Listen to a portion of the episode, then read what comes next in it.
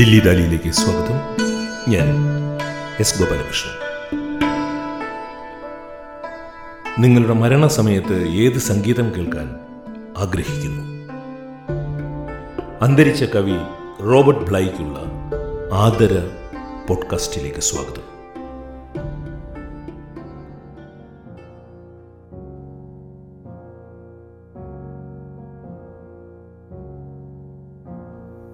മരണശേഷം നിത്യശാന്തി എന്നത് ഒരാശയമാണ് ഒരാശയുമാണ്.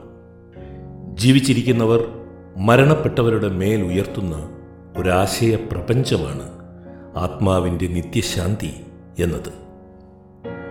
ജീവിച്ചിരിക്കുമ്പോൾ അനിത്യശാന്തിയായതിനാൽ മരണശേഷമെങ്കിലും നിത്യശാന്തി എന്നതാണ് ഈ ആശയുടെയും ആശയത്തിന്റെയും ആത്മാവ്.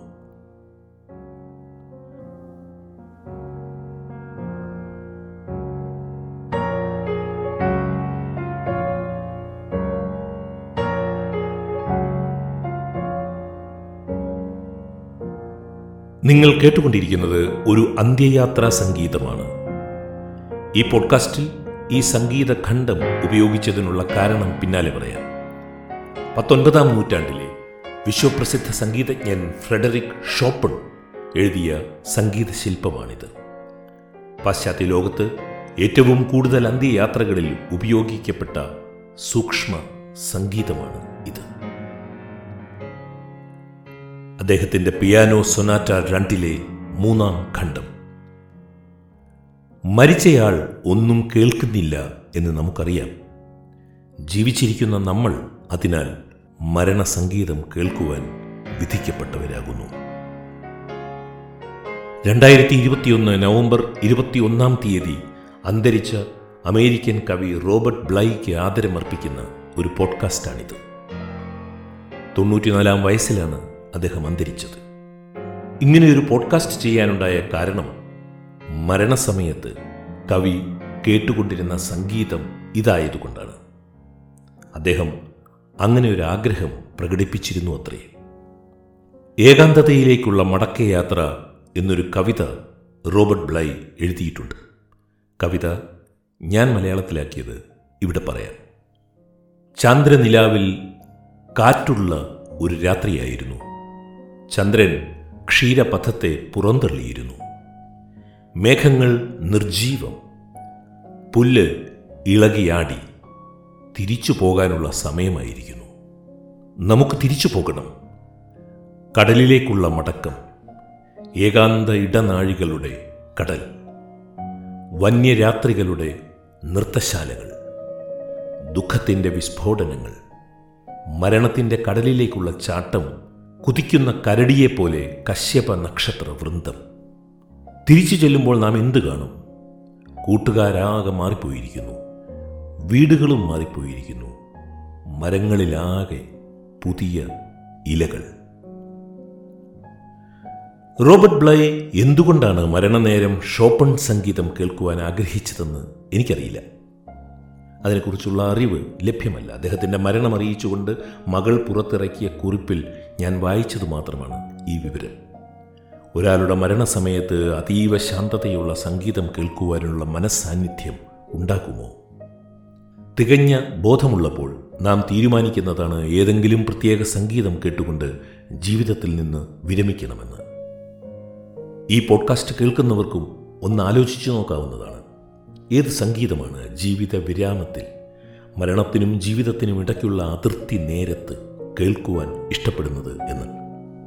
എന്റെ ഒരു കാര്യം ഒരു ഉദാഹരണത്തിന് ഞാനിപ്പോൾ പറയുകയാണ്. എനിക്ക് ഒരുപക്ഷേ ഇഷ്ടം പണ്ഡിറ്റ് ഭീംസെൻ ജോഷി പാടിയ വൃന്ദാവനി കേട്ടുകൊണ്ട് മരിക്കാനാണ്. അങ്ങനെ ഞാൻ അതെഴുതി വീട്ടിൽ ഏൽപ്പിക്കുകയാണെന്ന് വയ്ക്കുക. പക്ഷേ മരണസമയത്ത് എന്റെ മാനസികാവസ്ഥ പ്രശാന്തമായിരിക്കും എന്ന ഒരു പ്രത്യാശയിലാണ് ഞാനിതൊക്കെ പറയുന്നത്. പക്ഷെ ആർക്കറിയാം സുഹൃത്തെ ജീവിതത്തിന്റെ അതിർത്തി ഞാൻ കടക്കുന്നത് പ്രശാന്തതയിലാണോ പ്രക്ഷുബ്ധതയിലാണോ എന്ന്. പാശ്ചാത്യ ലോകത്ത് ഒരുപക്ഷെ ഏറ്റവും കൂടുതൽ അന്ത്യയാത്ര അനുഗമനം ചെയ്ത ഒരു സംഗീതം ഷോപ്പൺ രചിച്ച ഫ്യൂണറൽ മാർച്ച് ആയിരിക്കണം. അത് രൂപകൽപ്പന ചെയ്ത സംഗീതജ്ഞന്റെ അന്ത്യയാത്രയിൽ അത് അനുധാവനം ചെയ്തു. പിന്നീട് അമേരിക്കൻ പ്രസിഡന്റ് ജോൺ എഫ് കെന്നഡിയുടെ അന്ത്യയാത്രയിലും ഈ ഗാനം യാത്രാമൊഴിയായി. വിൻസ്റ്റൺ ചർച്ചിലിന്റെയും മാർഗരറ്റ് താച്ചറുടെയും സോവിയറ്റ് നേതാവ് ലിയനറ്റ് ബ്രഷ്നേവിന്റെയും മാർഷൽ ടിറ്റോയുടെയും ഈജിപ്ഷ്യൻ നേതാക്കളായിരുന്ന അൻവർ സാദത്ത് ഹോസ്നി മുബാറക് എന്നിവരുടെയും അന്ത്യയാത്രയിൽ അനുധാവനം ചെയ്തത് ഷോപ്പൺ രചിച്ച ഫ്യൂണറൽ മാർച്ച് ആയിരുന്നു. ഏറ്റവും ബോധത്തോടു കൂടി നടക്കുന്ന മരണം ഒരുപക്ഷെ ആത്മഹത്യ ആയിരിക്കും. ഒരാളത് തിരഞ്ഞെടുക്കുന്നതാണ്. മരിക്കാനുള്ള സ്ഥലവും കാലവും മാർഗവും അയാൾ തിരഞ്ഞെടുക്കുകയാണ്. ആത്മഹത്യ ചെയ്ത കവികൾ മലയാളത്തിലുണ്ട്. മണിമുഴക്കം മരണദിനത്തിന്റെ മണിമുഴക്കം മധുരം വരുന്നു ഞാൻ എന്നാണ് ഇടപ്പള്ളി ആത്മഹത്യയ്ക്ക് മുൻപ് എഴുതിയത് എന്ന് നമുക്കറിയാം. മണിയുടെ മുഴക്കം സംഗീതമാണ്. നമുക്കറിയാം ലോകമാകമാനം മനസ്സിന്റെ ശാന്തിക്കായി പ്രാർത്ഥിക്കുന്നവരും മനനം ചെയ്യുന്നവരും പ്രാർത്ഥനാലയങ്ങളിൽ മണിമുഴക്കുന്നതിനെക്കുറിച്ച്. കാറ്റ് നമ്മുടെ വാക്കു കൊണ്ടുപോകും പോലെ മണിനാദം ലോഹനാവിൽ നിന്നും മോചിതമാവുകയും ശരീരം ഇല്ലാത്ത ശരീരം മാത്രമായി അത് സഞ്ചരിക്കുകയും ചെയ്യുന്നു. എന്തുകൊണ്ടായിരിക്കണം മരണത്തിന്റെ വരവ് ഒരു കാഴ്ചയോ സ്പർശമോ ഗന്ധമോ അല്ലാതെ ഒരു മുഴക്കമായി കേൾവിയുടെ ഒരു സാധ്യതയായി ഇടപ്പള്ളിക്ക് അനുഭവപ്പെട്ടത്? അതുപോലെ തന്നെയാണോ തൊണ്ണൂറ്റിനാലാം വയസ്സിൽ മരണത്തിലേക്ക് ശാന്തമായ ഒരരുവി പോലെ ഒഴുകിപ്പോയ റോബർട്ട് ബ്ലൈ എന്ന കവിക്കും തോന്നിയത്? മരണത്തിന്റെ വരവ് ഒരു മുഴക്കമായി അദ്ദേഹത്തിന് തോന്നിക്കാണുമോ? അല്ല. റോബർട്ട് ബ്ലൈ സാർത്ഥകമായ തന്റെ ജീവിതത്തിന്റെ അവസാനത്തിൽ മറ്റൊരാളുടെ പ്രതിഭ സൃഷ്ടിച്ച ഒരു ഗാനം കേട്ടുകൊണ്ട് പിൻവാങ്ങാൻ തീരുമാനിക്കുകയായിരുന്നു. ഇടപ്പള്ളി കേട്ടത് നാം ആരും കേൾക്കാത്ത ഒരു ഇന്ദ്രിയാതീത മണിമുഴക്കമായിരുന്നു. ഇങ്ങനെ പറഞ്ഞു പോകുമ്പോൾ ഞാൻ ആലോചിക്കുകയായിരുന്നു. അന്ത്യയാത്രാ സംഗീതം മെനഞ്ഞ ഷോപ്പൺ മരിച്ചപ്പോൾ ശാന്തനായിട്ടായിരുന്നോ എന്ന്. വെറും മുപ്പത്തിയൊൻപതാമത്തെ വയസ്സിലാണ് ഈ പോളിഷ് കാൽപ്പനിക സംഗീതജ്ഞൻ മരിച്ചത്. ചങ്ങമ്പുഴ മരിച്ചതുപോലെ അശാന്ത മരണം. ക്ഷയരോഗം. ചുമച്ച് ചോര തുപ്പി മരിച്ചു. ഈ പഴയ കൂടൊരു ചുമയ്ക്ക് അടിയിടറി വീഴാം എന്ന് എൻ എൻ കക്കാട് എഴുതിയതുപോലെ. അത്ര പഴയതല്ലാത്ത ഷോപ്പൺ എന്ന കൂട് മുപ്പത്തിയൊൻപതാമത്തെ വയസ്സിൽ വീണുപോവുകയായിരുന്നു. സഫലമീ യാത്രയിൽ കക്കാട് മാഷി ചോദിച്ചു മറുപടിയും പറഞ്ഞു എങ്ങാനൊരു ഊഞ്ഞാൽപ്പാട്ട് ഉയരുന്നുവോ സഖി? ഒന്നുമില്ലെന്നോ? ഒന്നുമില്ലെന്നോ? സംഗീത പണ്ഡിതരും ആസ്വാദകരും വിലയിരുത്തിയിട്ടുള്ളത് അവസാന രണ്ടു കൊല്ലങ്ങളിൽ ഫ്രെഡറിക് ഷോപ്പൺ ചെയ്ത സംഗീത ശില്പങ്ങളായിരുന്നു ഏറ്റവും മഹത്തരങ്ങൾ എന്നാണ്. അതായത് ഗുരുതര രോഗാവസ്ഥയിൽ സംഗീതം ഷോപ്പണോട് ഏറ്റവും സർഗാത്മകമായി സഹകരിച്ചു കൊണ്ടിരിക്കുകയായിരുന്നു എന്നാണ്. ഇടപ്പള്ളിയുടെ വരികൾ ആലോചിച്ചു പറഞ്ഞാൽ എന്തിലും സഹകരിക്കുന്ന ശാരദാകാശം പോലെ സംഗീതം ഷോപ്പണോട് സഹകരിച്ചുകൊണ്ടിരിക്കുകയായിരുന്നു. ജി ശങ്കരക്കുറുപ്പ് മരണത്തെക്കുറിച്ച് എഴുതിയപ്പോൾ വന്നടുത്തെന്നോ വെളി മുഹൂർത്തം പിടയ്ക്കായിക സന്നമാം ഹൃദന്തമേ ശാന്തമായിരുന്നാലും എന്നാണ് എഴുതിയത്. അത് പിടയ്ക്കുന്ന ഹൃദയത്തോട് പിടയ്ക്കേണ്ട എന്ന അഭ്യർത്ഥനയായിരുന്നു മലയാളത്തിലെ കവികളുടെ മരണത്തെക്കുറിച്ച് ഒരു പഠനത്തിന് തന്നെ സാധ്യതയുണ്ട്. ഞാനിത് പറയുമ്പോൾ എന്റെ കയ്യിൽ ഒരു പുസ്തകം ഇരിപ്പുണ്ട്. ബി ബി സി ചെയ്ത ഒരു റേഡിയോ പ്രക്ഷേപണ പരമ്പരയുടെ സമാഹാരമാണ് കവികളുടെ മരണങ്ങൾ. പോൾ ഫാർലിയും മൈക്കിൾ സിമോൺസ് റോബോട്ട്സും ചേർന്ന് തയ്യാറാക്കിയ ഡെത്ത് ഓഫ് ദ പോയറ്റ്സ് എന്ന പ്രക്ഷേപണ പരമ്പര സമാഹരിച്ചതാണ് ഈ പുസ്തകം.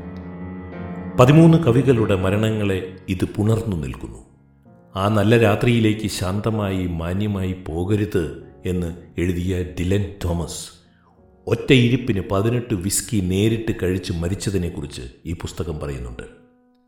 എന്റെ മാനസികാവസ്ഥ എന്നോട് പറയുന്നത് ഡിലൻ തോമസ് ആ പ്രക്രിയ ചെയ്യുമ്പോൾ ബിധോവനെയോ വാഗ്നറെയോ കേട്ട് കാണാൻ ഇടയില്ല എന്നാണ്.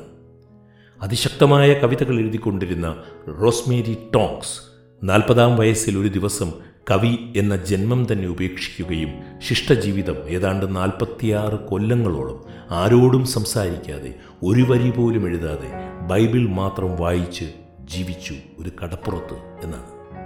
രണ്ടായിരത്തി പതിനാലിൽ മാത്രമാണ് അവർ മരിച്ചത്. ബൈബിൾ നിറയെ സംഗീത പരാമർശങ്ങളാണല്ലോ.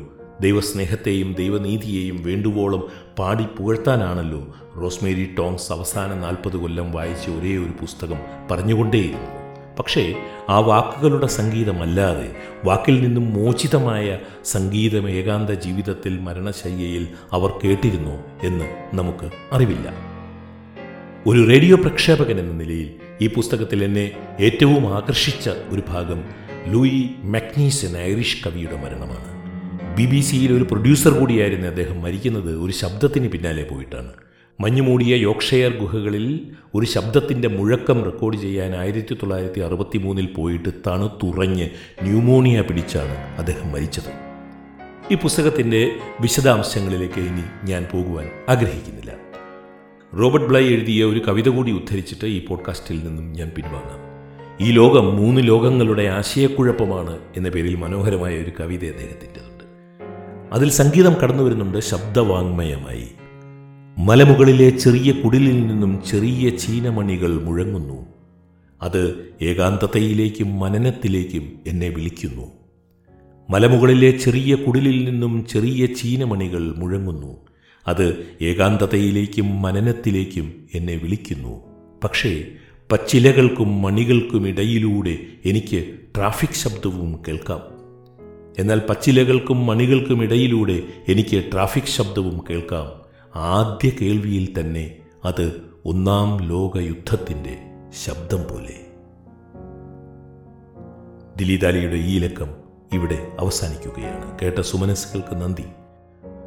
അവസാനമായി ഫ്രെഡറിക് ഷോപ്പൺ ചെയ്ത പിയാനോ സൊനാറ്റ രണ്ടിലെ മൂന്നാം ഖണ്ഡമായ അന്ത്യയാത്ര കേൾക്കാം.